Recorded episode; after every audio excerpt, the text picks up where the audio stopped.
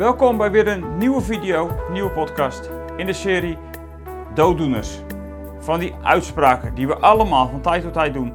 Van die enkele zinnetjes waarmee we er soms onszelf heel makkelijk vanaf kunnen maken. Dooddoeners in christelijk Nederland. Nou, daar zijn er maar genoeg van. Dat ben je ondertussen een beetje achtergekomen, want als je deze serie volgt, we hebben nu een paar afleveringen gehad, maar ik denk als je zelf gaat nadenken over van die uitspraken, waarmee je er soms wat makkelijk vanaf kan maken, of dat je in ieder geval het gesprek niet aan hoeft te gaan, of nou ja, dat je niet zo goed weet wat je ermee aan moet, en dan even zo'n zin. Nou, er zijn er zoveel te bedenken, we zijn nog lang niet klaar. Ik weet niet hoe lang dat we deze serie gaan maken, dat zien we vanzelf. Maar vandaag heb ik ook een dooddoener. Tenminste, een dooddoener, ja, dat is het denk ik wel. Omdat het iets is wat we vinden dat we eigenlijk wel altijd moeten zijn. En de dooddoener, de dooddoener van deze keer is, je moet wel altijd dankbaar zijn. Of, je moet maar dankbaar zijn hoor, om datgene wat je wel hebt. Je hebt nog zoveel wel, je moet dankbaar zijn. En in het allerslechtste geval wordt er dan ook bij gezegd, dankt God in alles hoor. En dan zit je net in heel veel ellende. En dan moet je maar vooral dankbaar zijn. Om wat je wel hebt. En soms kom ik die mensen ook echt tegen. Die gaan alleen maar tegen mij zeggen: Theo, ik ben gewoon dankbaar. Want ik heb dit nog, ik heb dat nog. En dan, dan rennen ze zomaar voorbij aan datgene waar ze doorheen gaan. Dat is ook niet altijd goed. Nou, de dooddoener voor deze keer dus. Je moet dankbaar zijn. Mijn naam is Theo de Koning van eindeloosgelukkig.nl hebben eindeloos gelukkig, hebben het verlangen om discipelen, gelovigen sterk te maken om Jezus te volgen in alles wat ze doen. En nou, ik hoop dat je ook door deze serie dooddoeners op scherp gezet mag worden. Dankjewel trouwens voor de reacties die we hebben gehad, gehad op, de andere, um, op de andere afleveringen die we al gemaakt hebben. Want ik merk dat heel veel mensen anders gaan kijken naar bepaalde zinnen die we zo makkelijk uitspreken. Nou, dat is nou eigenlijk precies de bedoeling natuurlijk van deze serie dooddoeners. En dat is ook eigenlijk vandaag weer, want ja, dankbaar.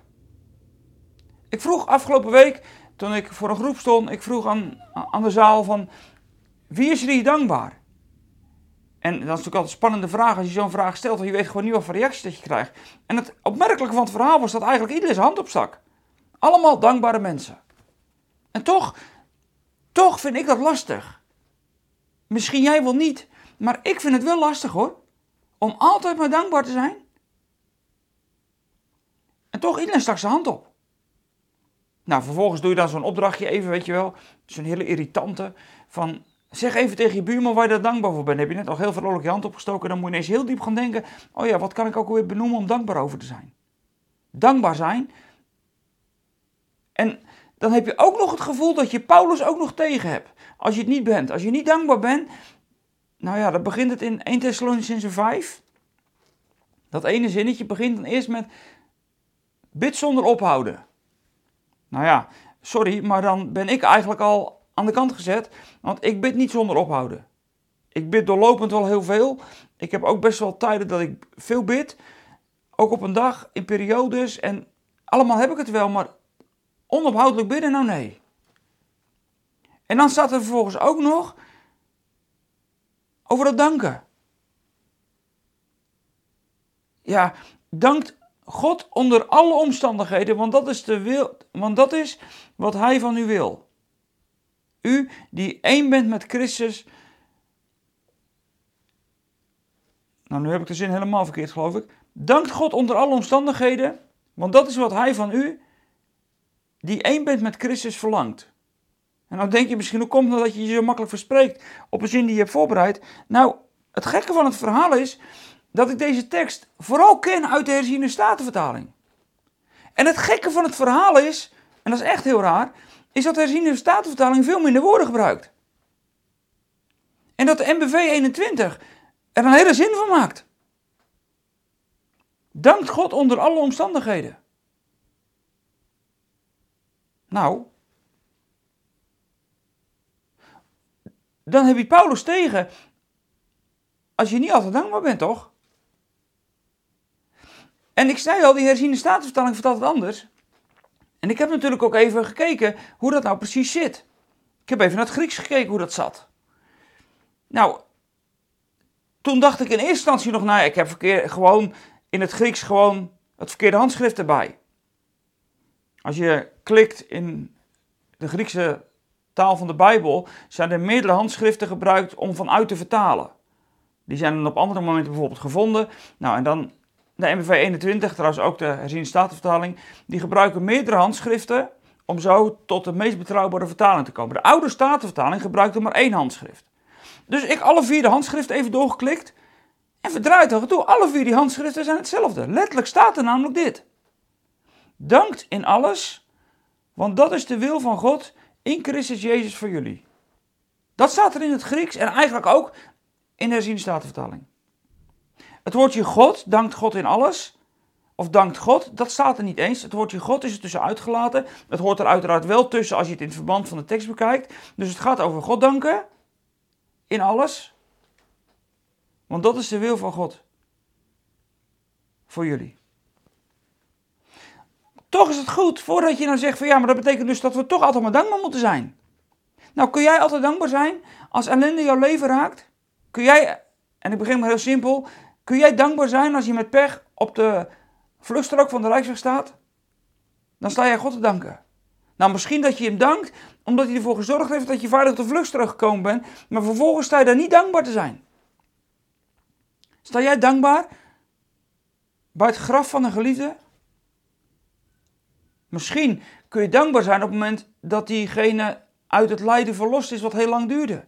Maar een plotseling overlijden? En trouwens, ik zat in de voorbereiding hierover even over na te denken.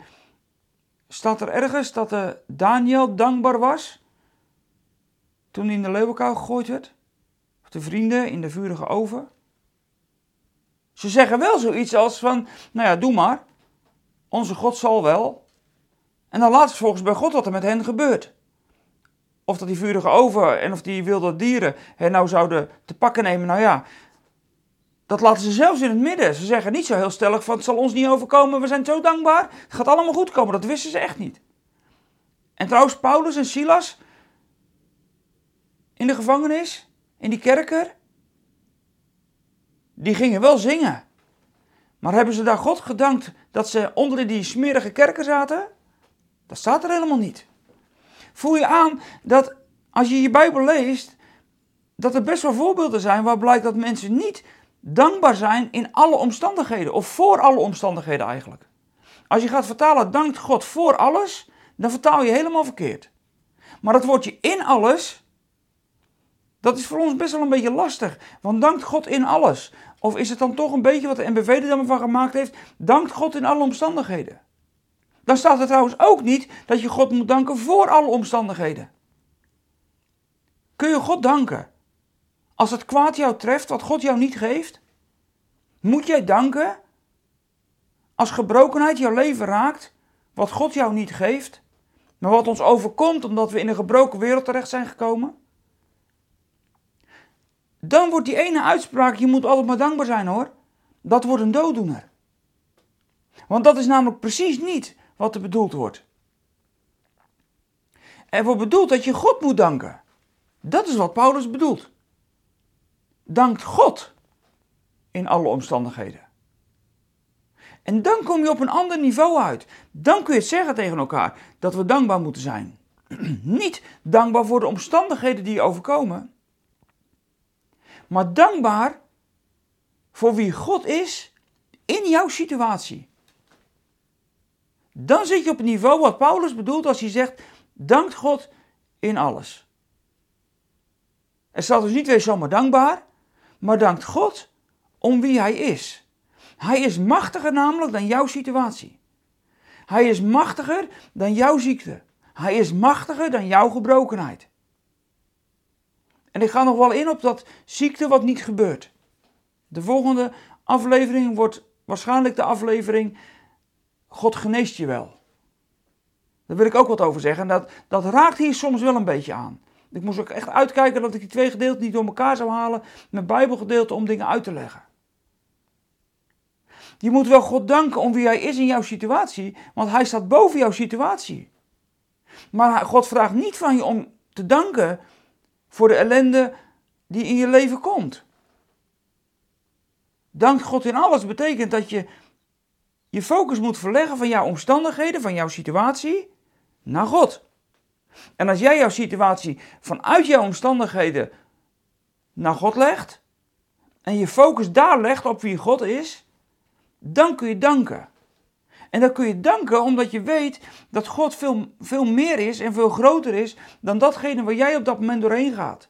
En ik denk dat we dat vaak vergeten om elkaar daarmee aan de hand te nemen. Want het is soms echt niet makkelijk om omstandigheden die jouw leven raken of jouw leven misschien wel beschadigen of kapot maken. Het is niet makkelijk om los te komen van die situaties. Misschien moet je er zelfs soms wel met elkaar doorheen zingen. Dat is helemaal zo gek niet. Want zingen richt uiteindelijk je aanbidding op God. En dat is waar het hier over gaat. Je moet je vreugde zoeken in de Heer. Eigenlijk is dat waar het echt over gaat. Je moet dus niet blijven hangen in die omstandigheden, hoe rot ook, en dan mag je bij stilstaan. Je mag ook de pijn voelen, je mag het verdriet voelen, en je hoeft echt niet te zeggen, ik moet er dan maar dankbaar voor zijn. En laat ook niet zomaar even iets uit je mond glippen als van, nou ja, God gebruikt de omstandigheden misschien wel voor je hoor. Jazeker, God zal de omstandigheden ten goede keren, dat is absoluut waar. Maar gebruik het niet als een dooddoener om iemand die in de ellende zit en in de puinhoop van zijn leven, om daar tegen te zeggen van ja, maar God gaat het misschien wel ten goede gebruiken hoor. Doe dat nou gewoon niet. Help die ander te richten op wie God is in die situatie. En één gedeelte wat mij daarmee een beetje trof, terwijl ik ja, ik zat een beetje met, wat is dan vreugde in de Heer? En ik dacht, nou laat ik daar nou eens op googlen. Welke tekst komt er naar boven als ik, als ik intyp vreugde in de Heer? Want wat nou vreugde in de Heer is, valt nog niet mee om zomaar te zeggen. Dat is ook meer trouwens dan dankbaarheid hoor. Want vreugde in de Heer, hoe, hoe beschrijf je dat nou? En het gekke is, weet je waar je dat tegenkomt? Dan kom je tegen in het boek Nehemia. En in het boek Nehemia gebeurt natuurlijk van alles. Ik weet niet of je een klein beetje weet wat er in die situatie aan de hand is. Je hebt eerst het boek Ezra en dan het boek Nehemia. Die twee boeken horen bij elkaar. Waren misschien zelfs, zelfs één boek, hebben ze uiteindelijk geknipt. Eerst gaat Ezra, die komt uit de ballingschap en die mag naar Jeruzalem en die mag de tempel herbouwen. Koning Kores geeft hem daar de opdracht voor. Nou, fantastisch. Die tempel is herbouwd, maar vervolgens staat die tempel daar. Maar er is geen stad omheen, er is geen stadsmuur omheen, er is geen bescherming. En er zijn ook eigenlijk geen mensen. Want alles zit nog in ballingschap. Nou, vervolgens komen ze terug bij Nehemia, die is dan op dat moment, uh, die werkt op dat moment voor de koning. En dan vertellen ze hem hoe de situatie in Jeruzalem naartoe is. Nou, die is verschrikkelijk en dan heeft, nou dan Nehemia, die is schenker en die is dan verdrietig en dat ziet dan de koning aan zijn gezicht en daar verschrikt hij nog even van. En op een gegeven moment mag hij dan van de koning terug en dan mag hij leiding geven aan de herbouw van de muur rond de stad. Dat is allemaal gedoe. Er zijn vijanden die dat willen verhinderen en er gebeurt van alles. En uiteindelijk is die muur in no time rondgebouwd. Dat is echt heel snel gedaan, dat kan eigenlijk amper. Maar met elkaar hebben ze dat gedaan, hebben ze heel die stadsmuur gebouwd. Ze hangen de poorten erin. En dan beginnen ze om een dag te wijden aan God. En dan kiest Nehemia ervoor met de levieten die meegekomen zijn en die daar nog zijn. Met die levieten kiest hij ervoor om de wet van God te gaan lezen. Nou, Lees maar even mee trouwens, dan weet je het gelijk. Nehemia 8, vers 8. De levieten staat er dan, die lazen het boek met de wet van God duidelijk voor en gaven er uitleg bij. En zo verschaften ze inzicht in het gelezene. Nehemia, hij was de landvoogd, Ezra de priester en de schrijver en de levieten die het volk uitleg gaven, zeiden tegen iedereen, deze dag is gewijd aan de Heer, uw God. Rouw dus niet en huil niet. Het hele volk was namelijk in tranen uitgebarsten toen het de woorden van de wet hoorde. Ezra zei tegen hen: Maak een feestmaal klaar met lekker eten en drinken en deel ervan uit van wie niets heeft, want deze dag is gewijd aan onze Heer. Wees niet bedroefd, want de vreugde die de Heer u geeft is uw kracht. Letterlijk staat er dan: de vreugde van de Heer is uw kracht. Dus niet die de Heer geeft, maar de vreugde van de Heer is uw kracht. Dat is eigenlijk wat staat. En de levieten maanden het volk tot stilte en ze zeiden, wees stil, dit is een heilige dag, wees dus niet bedroefd. En iedereen ging eten en drinken, ze deelden alles met elkaar en maakten er een groot, vrolijk feest van. Ze hadden begrepen wat hun was verteld. Ze huilen. Ze zijn helemaal niet dankbaar op dat moment. Dat was ook trouwens helemaal niet de opdracht om hier dankbaar te zijn. Ze hebben die stad gebouwd, die muur eromheen en er wordt een dag weer gewijd aan God. En straks komt het Loofhuttenfeest nog achteraan. Wat gebeurt er hier nou? Nou ja, waarschijnlijk omdat die wet gelezen wordt, en dat is de hele Torah geweest. Niet alleen die tien regels die wij dan kennen, maar de hele Torah werd gelezen. En die Israëlieten die zijn ergens verslagen geraakt toen ze dat hoorden. Want er was natuurlijk niks van terechtgekomen. Al 70 jaar niet, hè? Het was al... En nu zijn ze terug. En nou, er klopt niks van Gods wil. God wil dit wel heel graag en dat is zijn, zijn bevel. Maar zij, ze bakken er niks van. Met veel pijn en moeite hebben ze die stadsmuur uiteindelijk uit de grond gestampt. En dat is het dan. En dan worden ze verdrietig. Dan zien ze de omstandigheden waarin het land is, waarin de stad is, waarin de hele tempeldienst verkeert. Ze zien hoe het er aan toe is. En dan huilen ze. En dan zeggen de levieten dat dat niet mag. Ze mogen niet bedroefd zijn, maar omdat die dag van God is, moeten ze zich verheugen in de vreugde van de Heer. En wat is nou de vreugde van de Heer? Nou, dus dat ze uit die omstandigheden omhoog kijken naar wat God heeft gedaan en wie God voor hen wil zijn. Zelfs terwijl er niks klopt nog van al die wetgeving die net is voorgelezen. Dan is God degene die hen alles wil geven en hun vreugde wil zijn. Weet je, dan verleg je je aandacht naar God en vind je al je vreugde, blijdschap. Je vindt gewoon je bestaan in Hem. Weet je, ik kan het ook hoor, in omstandigheden blijven hangen. Somber, en dan lukt het even niet, en dan een paar dagen niet.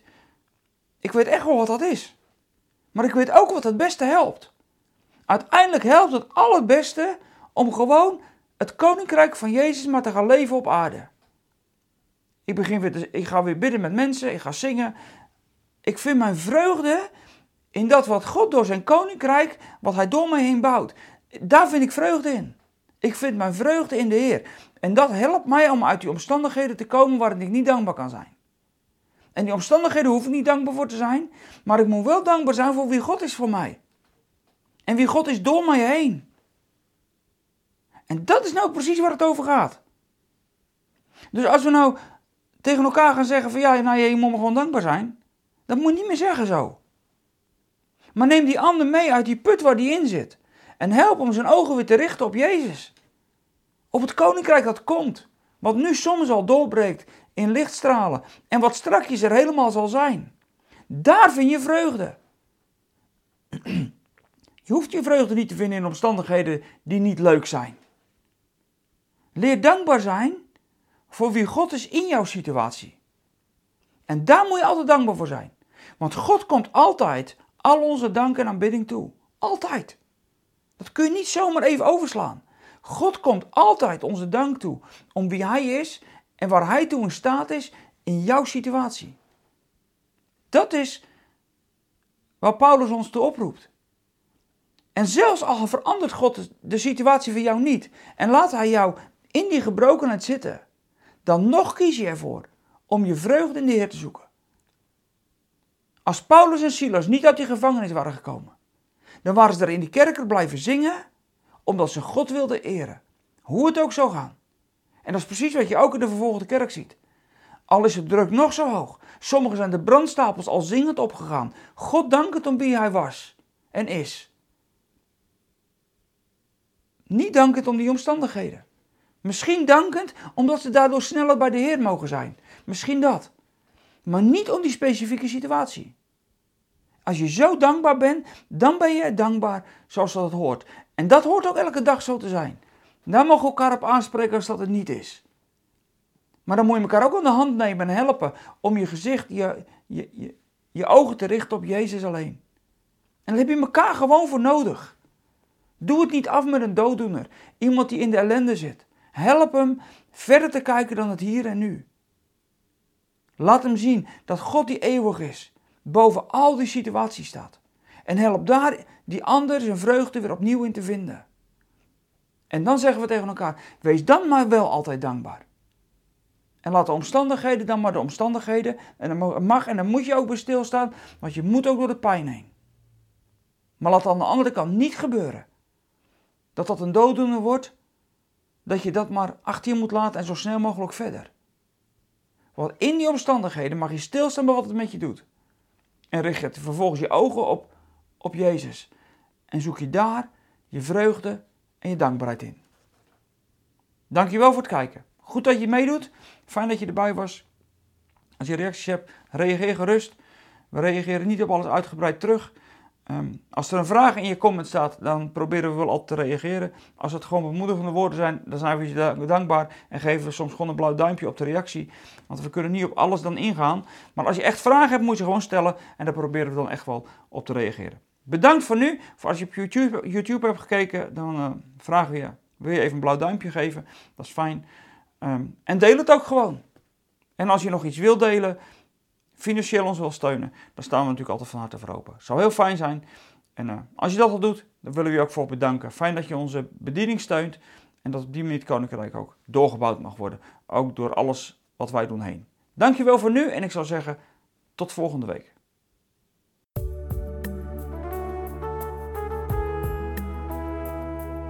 We zijn er weer aan het einde van deze podcast. Spreken deze podcast je aan en wil je ons met de gift ondersteunen? Kijk dan voor meer informatie op www.eindeloosgelukkig.nl/podcast.